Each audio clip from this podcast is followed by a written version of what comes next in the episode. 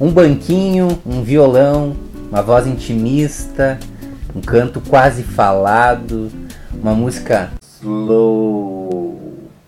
A bossa nova, com aquele ritmo todo contagiante da música brasileira. Você conhece a bossa nova? Sabe da história dela?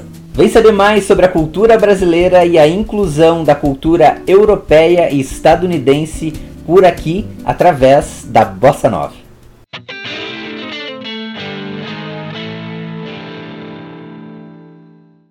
Tá gostando do canal? Aprendeu alguma coisa comigo? Se inscreve, tá? Só se inscrever para receber mais notificações a respeito da história da música. Já ativa o sininho e já curte os vídeos aí também. Valeu? Anos 50, o Brasil de uma forma inteligente, algumas pessoas dizendo que estava quase que irreconhecível.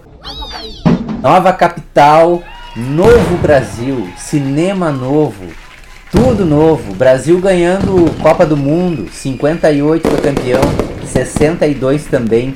Então o Brasil estava numa euforia. Algumas pessoas disseram que o Brasil evoluiu 50 anos em 5. Na verdade, esse era o plano do então presidente Juscelino Kubitschek o JK. E é nesse contexto que vai surgir a bossa nova. Volta do mar, desmaia o sol e o barquinho a deslizar e a vontade de cantar. A bossa nova foi criada num apartamento em Copacabana, o apartamento da compositora Nara Leão. Então, imaginem lá você no Rio de Janeiro, praia, Copacabana, de frente para o mar, né? aquela janela incrível assim, aquela visão daquele mar, daquela praia, daquelas pessoas passando, e você então faz algumas reuniões ali com algumas pessoas de classe média alta que vão conhecer outros estilos, trocar informações, um passa um disco pro outro, outro passa uma outra informação, ah, descobri tal artista lá nos Estados Unidos, está aqui o disco, bota para ouvir, um pega o violão, começa a tirar aquela música, o outro pega o piano, mostra as suas composições, diz: Olha, cara, criei aqui uma música nova, vamos ouvir, ver o que você acha, gostou disso, diz aí a tua ideia. E é nesse contexto que vai surgir a bossa nova né, numa forma de troca de informações nesse apartamento. É o pé, é o chão, é a mastradeira, passarinho na mão, pedra de atiradeira. Só que quem que estava ali fazendo essa troca de informações? É justamente pessoas como a Nara Leão, a própria dona então do apartamento, mas também Tom Jobim, João Gilberto, Roberto Menescal, Vinícius de Moraes, Ronaldo Boscoli, Carlos Lira e muitos outros. Nessa primeira fase, é claro que as letras seriam aquilo que eles estavam vendo nesse apartamento da Nara Leão, que é falar sobre o mar, sobre o barquinho, sobre a praia, sobre a menina que passa, a garota de Ipanema. Então esses são os temas mais relevantes no início da bossa nova, que a gente pode classificar aqui também como uma cor local, ou seja, o Rio de Janeiro a paisagem do Rio de Janeiro. Mas depois é óbvio que isso se expande. E uma coisa que é muito legal é a gente saber as influências desses músicos, né? Como que a sonoridade da bossa nova foi se criando ali naquele contexto. O Juscelino Kubitschek, então presidente, ele liberou muitas questões ligadas à importação, principalmente de bens materiais vindos dos Estados Unidos. Então, além de vir jeans, uh, whisky, óculos, né, uh, vinha também a cultura estadunidense para cá. Então vinha a música e vinha a arte. Então eles conseguiam ouvir muitos discos de jazz. Tá? O jazz foi um estilo muito interessante para os compositores da bossa nova. Eles adoravam principalmente o cool jazz, tá? que é aquele estilo então mais chique, né?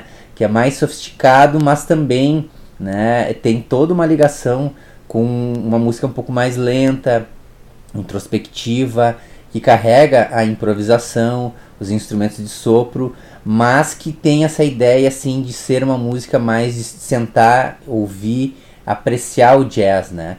E é nesse cenário que a bossa nova também capta algumas informações, principalmente da harmonia e da improvisação desse cool jazz.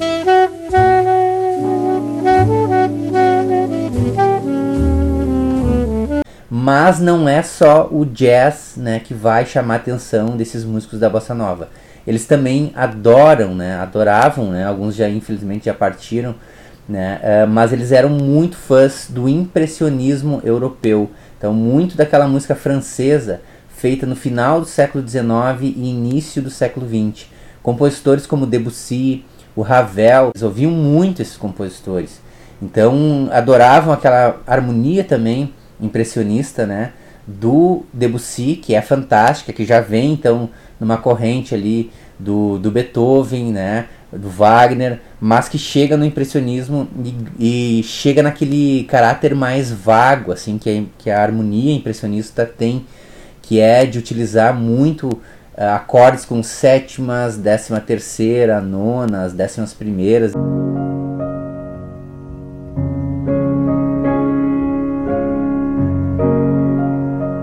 E por outro lado também tem a questão do samba. O samba que os músicos da bossa nova ouviam está muito ligado então aos anos 40 no Brasil.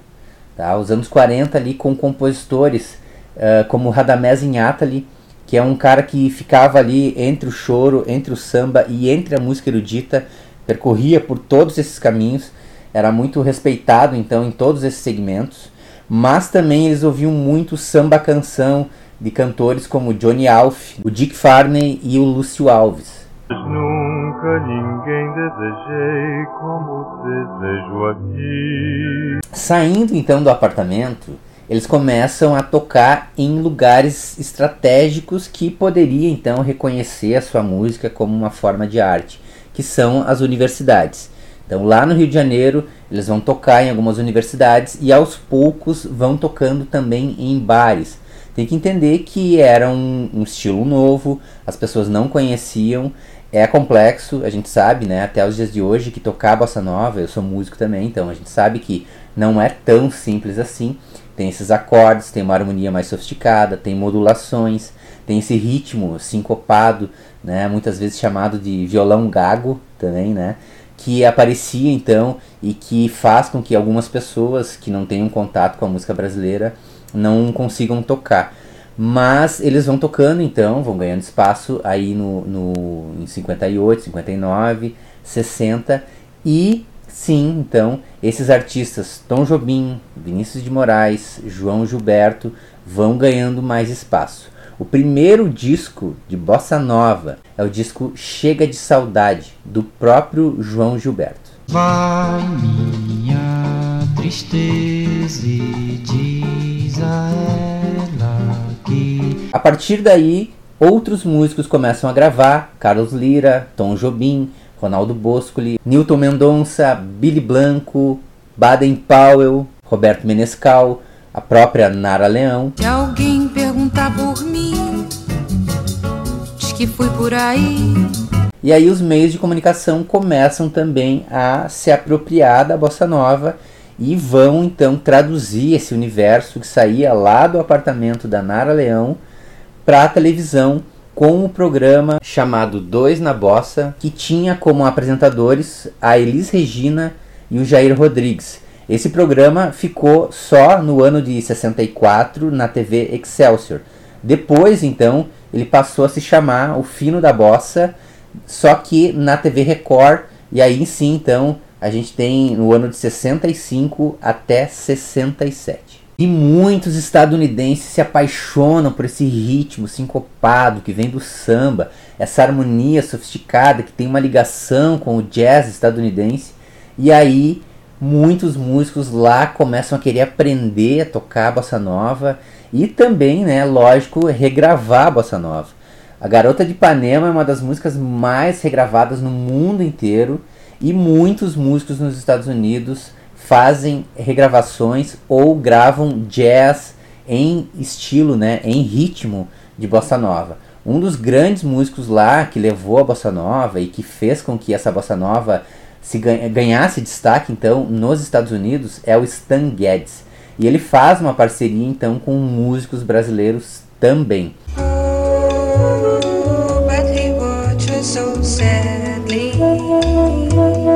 É legal eu falar aqui que eu estudei nos Estados Unidos e foi muito bacana numa disciplina de história do jazz, assim, né, no, em parte do meu doutorado, a professora ela colocou no conteúdo a bossa nova sendo parte do jazz, né? Fazendo parte do jazz, como se fosse um jazz brasileiro, que acaba sendo também, mas lógico lá foi muito bem colocado no sentido de que é um momento onde se transpassa, né?